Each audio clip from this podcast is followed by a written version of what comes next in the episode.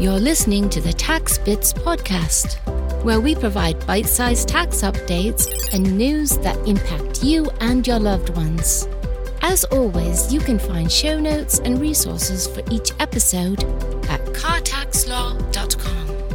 Now, here's your host, Jason Carr.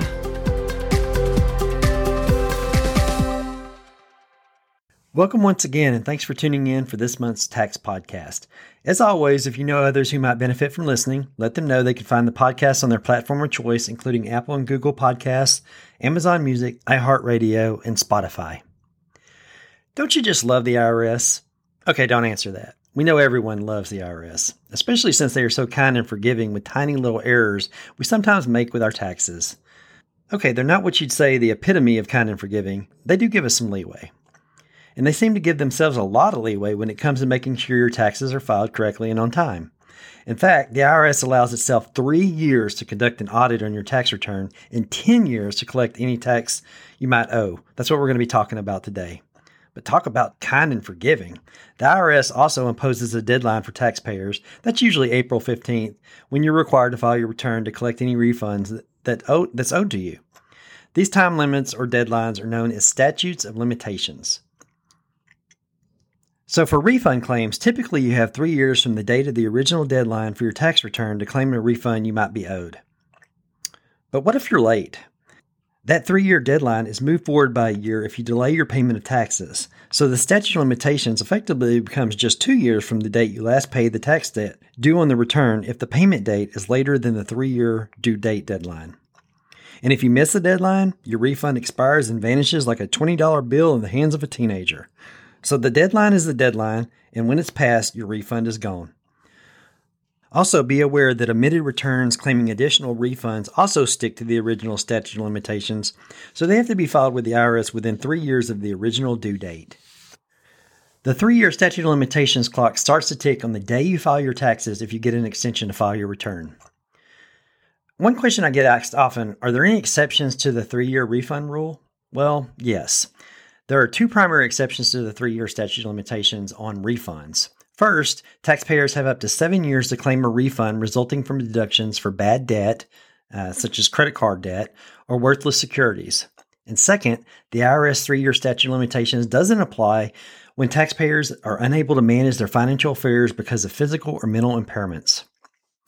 If you're eligible for a refund but don't file for it within the statute of limitations, the federal government will just keep the money it's known as an excess collection in IRS parlance, and that refund money can't be sent to the taxpayer, and it can't be applied as a payment towards a future tax return.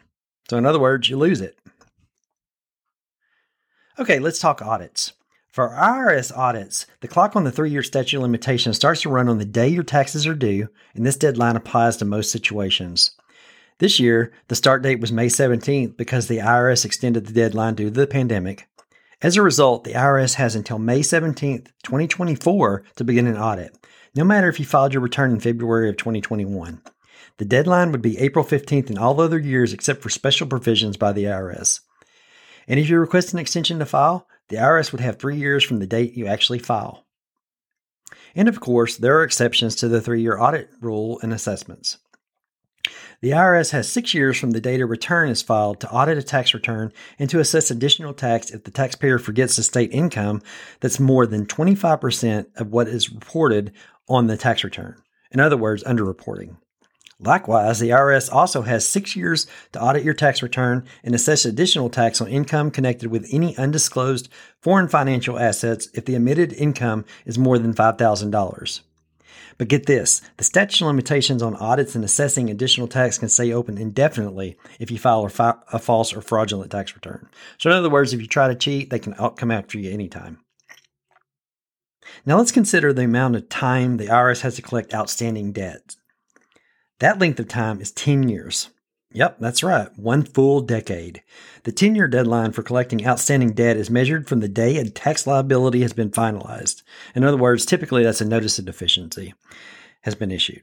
This can occur in a few different ways. First, your tax liability might be deemed finalized because it's the amount of tax reported on a tax return that you filed. It also may be finalized because it's an assessment of additional tax from an audit. Finally, your tax liability may be said to be deemed finalized because it's a proposed assessment that's become final. And of course, let's not forget penalties and interest. There's always penalties and interest, it seems. The IRS has 10 years to collect the full amount from the day a tax liability is finalized, plus any penalties and interest. However, the remaining balance for, vanishes forever like that $20 bill if the IRS fails to collect the full amount within the 10 year period because the statute of limitations has expired. You should also know that the 10 year statute of limitations on collections can be suspended in a couple of cases. One is while the IRS is reviewing an offer in compromise, installment agreement, or a request for innocent spouse relief. And another is when a taxpayer is under the automatic stay of bankruptcy protection plus an additional six months. The statute of limitations also can be suspended for the time when a taxpayer resides outside the U.S. for at least six months. What this means is that the time clock in effect stops running during these times. No, the clock isn't broken, it's just unplugged for a while. So that's it for this month. Thanks again for tuning in, and I'll be back again next month with a new tax topic. Take care, everyone.